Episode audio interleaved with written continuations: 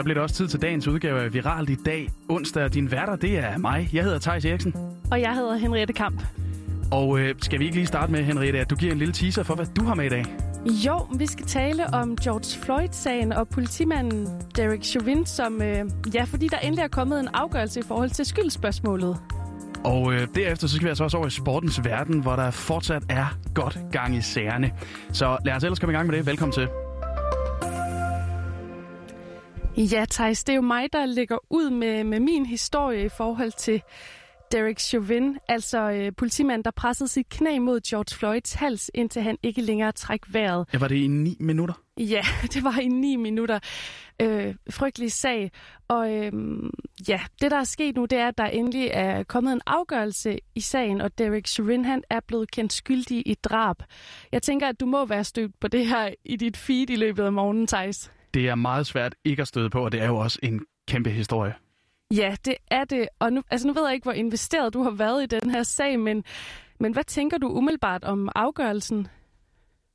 Jamen altså, jeg er jo ikke jurist, men for mig at se, så, så giver det da god mening, at han er blevet kendt skyldig. Øh, og jeg synes, for USA har man set nogle sager, hvor, hvor alle har peget, alting har peget på skyldig, og, og det så ikke er faldet sådan ud. Men, øh, men i det her tilfælde, der, der synes jeg helt personligt, at det, det er på sin plads. Ja, det er jo lidt en, øh, en historisk sag, og nu tænker jeg lige, at vi skal høre, hvordan George Floyds familie reagerede på, øh, på den her afgørelse. Secondary manslaughter coupled with negligence creating an unreasonable risk. Find the defendant guilty. Det, det forstår man jo sådan set godt, ikke? Ja, det, det er et klip, som er, som er altså fra en video, der er lagt op på Reddit, og ja, som du siger, man kan virkelig godt forstå, at de er glade. Og det man kan høre, altså hvis man hører hele klippet, så kan man høre, at de jubler tre gange, øhm, altså tre omgange, fordi Derek Chauvin, han blev kendt skyldig i alle tre anklagepunkter, der har været imod ham. Og øh, Ja, det er, sådan, det er lidt svært at oversætte de her anklagepunkter til dansk, men man kan sige, at fælles for dem er, at hans, han, altså, hans handlinger er skyld i George Floyds død. Det vil sige, at han ikke havde til hensigt at dræbe. Og øhm, ja, der var også en masse demonstranter på gaden i Minneapolis, og det var også det, de krævede, at han blev kaldt skyldig i alle de her tre anklagepunkter. Du kan lige høre et lille lydklip fra dem her. All green! All green! All green!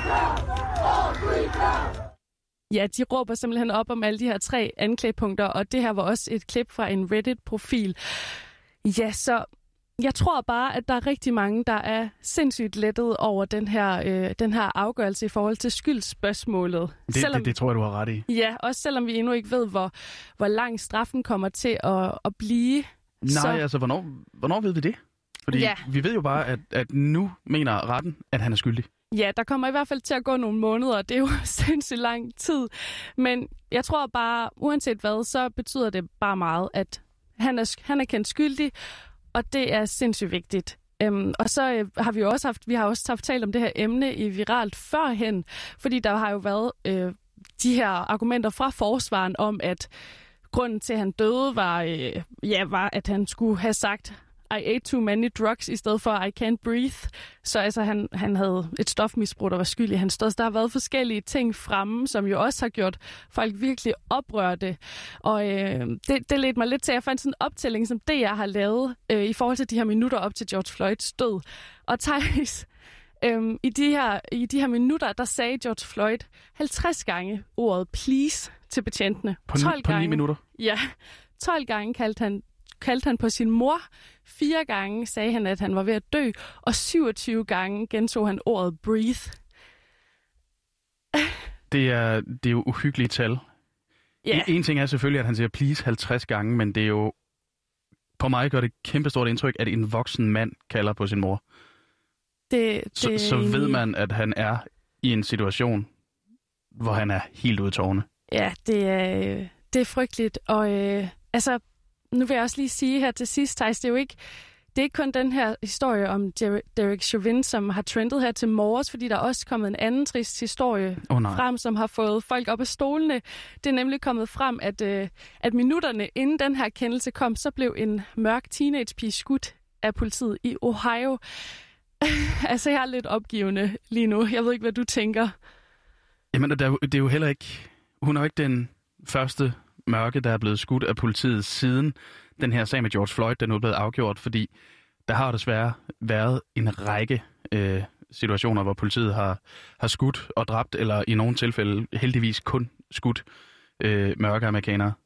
Det er bare, altså, nu så jeg lige klip fra videoen omkring netop den her skudepisode, og det virker så vanvittigt, at politiet bare stiger ud af bilen og nærmest ikke engang når at danse et overblik, før de har skudt de første skud. Tænk, hvis politiet gjorde sådan i Danmark. Det, altså, det er, jeg, jeg bliver helt opgivende. Altså, øh, så, så med, med hende, pigen her i Ohio, der bliver skudt, Ja, der er ikke noget hænderne op, der er ikke noget forstyr på situationen. Mm, altså, det man ser, det er nogle mennesker, altså, som, som står og sparker til en, der ligger ned, og hende den ene pige, som så er en teenager, det er så hende, politiet sigter mod og, og skyder. Og altså, jeg kan slet ikke se, hvorfor. Altså, det, der er jo så noget med, at hun, hun skulle have haft en kniv og så videre, men det var hende, der havde ringet til politiet. Det er i hvert fald det, jeg kunne læse mig frem til. Oh, Ja. Hold op.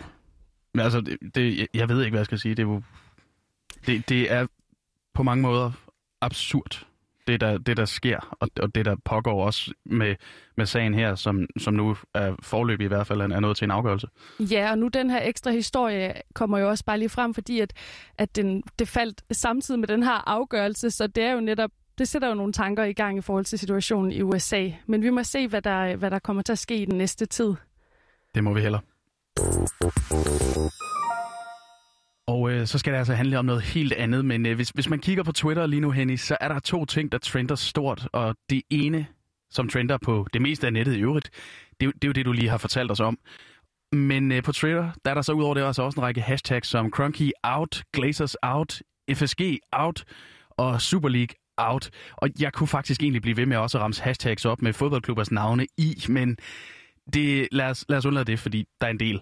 Men, men det, det handler om, det er, det trender det her. Det handler om Super League, som, øh, som mandagens udgave af Indsigt jo handlede om. Og det er de her 12 fodboldklubber, som sent søndag annoncerede, at de vil lave deres helt egen liga med 15 grundlæggende hold, og så fem hold, der kunne blive inviteret til ligaen. Og det har jo fået fans til at gå amok over, hvad de kaldte usolidariske handlinger, og et forsøg på simpelthen at rave flere penge til sig. Og blandt andet så kom der jo de her bud ind på en temasang til turneringen, som du nok har hørt, Annie. Here comes the money. Here we go. Money talk. Here comes the money. Money, money, money. Must be funny in the rich man's world. He loved me, he give me all his money. det er meget rammende, vil jeg sige. Ja, og altså, du er jo ikke en af dem, der ser allermest fodbold, men, men et lille ledende spørgsmål her efter temasangen. Er der så noget, du tænker på, hvis jeg siger moderne fodbold? Altså, ja, det, det er jeg i hvert fald også selv har fundet af, netop det her med, med pengene, som, som altså nærmest fylder det hele. Det er i hvert fald det, jeg kommer til at tænke på. Jamen, det, og det er det også. Moderne fodbold, det bliver nemlig brugt af fans til at beskrive den her ændring, der har været i over den, en, en del år efterhånden, hvor fodboldklubber de bliver drevet primært mere og mere som virksomheder, og ikke som altså, klubber som det her fællesskab. Og øh, i går, der kollapsede så dele af Super League-projektet, da de seks engelske klubber, de trak sig. Og det er fansene jo selvfølgelig glade for, men de lugter altså også muligheden for et opgør med, med nogle, i mange tilfælde, forhatte ejere, fordi hvis vi kigger til Arsenal, der trender det med Kroenke out, for deres ejer, den amerikanske Stan Kroenke, som ejer en række amerikanske sportshold også, og som fans altså længe har beskyldt for ikke at forstå, at amerikanske sportsmodel og sportsvirksomhedsmodel, den altså ikke virker i europæisk sport. Han har været blandt mange Arsenal-fans for hat i mange år, og, og, og nu øjner de muligheden for at presse ham yderligere mm. med det her projekt, der falder ikke. Og det samme, det gør sig gældende hos Manchester United. Der er det bare Glazers out med reference til den, den amerikanske Glazer-familie, der ejer klubben. Og første skridt for fansene, det er altså, at den forhat vicebestyrelsesformand Ed Woodward, han har meddelt, at han forlader klubben ved, ved årets udgang. Han har i mange år været genstand for en, en del had fra, fra fansenes side. Og, og hos Liverpool, der vil man altså ligeledes af med den amerikanske Fenway Sports Group, som, som ejer den klub. Så det tyder altså på, at de engelske klubber, måske fanmæssigt i hvert fald, er ved at prøve at gøre op med spidsen af moderne fodbold i kølvandet på det her. Altså, Øhm, så det er fansene, som, som ligesom har været med til at, at lave et opgør nu. Ja, altså fordi de her klubber, de troede jo, at øh, den her liga, så, så kan man få lov til at se topklubberne mødes flere gange om året, og det bliver fansene glade for. Så er det mere fodbold. Mm. Det gør så bare ikke gældende. Nej. Fans, okay. Fansene, de, de går i oprør. Lige inden vi gik ind i studiet, der så jeg på Twitter en fan, der skrev, at det her viser, at man kan købe en fodboldklub, men man kan ikke eje den. Nej. Fordi i mentaliteten, der er det fansene, der holder klubben gående og, og, og så videre. Og altså, skud for hoften, Henny. Hvad tænker du om, at man gerne vil holde fast i den her klubtradition og klubmentalitet frem for virksomhedstanken, når det kommer til sport? Det er da sådan, det skal være. Altså, der skal der være det her fællesskab omkring fodbolden. Altså, jeg, jeg synes, det er super trist, at det hele det skal handle om penge, og netop det, at der sidder nogle ejere, som kun har økonomi for øje. Altså, det tager virkelig fokuset væk fra fodbolden, og det, det handler om. Lige præcis, og så skal man jo ikke blande sport og politik, siges det, men sport, Ja. det er, sport er politik, og der er politik i sport. Og det viser de her seneste dage altså med al tydelighed, og alt det her sammen, det er altså derfor, at de her fodboldrelaterede hashtags, de trender i dag, og formentlig nok også lige en dags tid ekstra. Ja, det har du nok ret i. Og øh, dermed så nåede vi altså øh, igennem dagens viralt. Din værter, det har været mig, Thijs Eriksen. Og mig, Henriette Kamp. Og vi siger tak, fordi du lyttede med.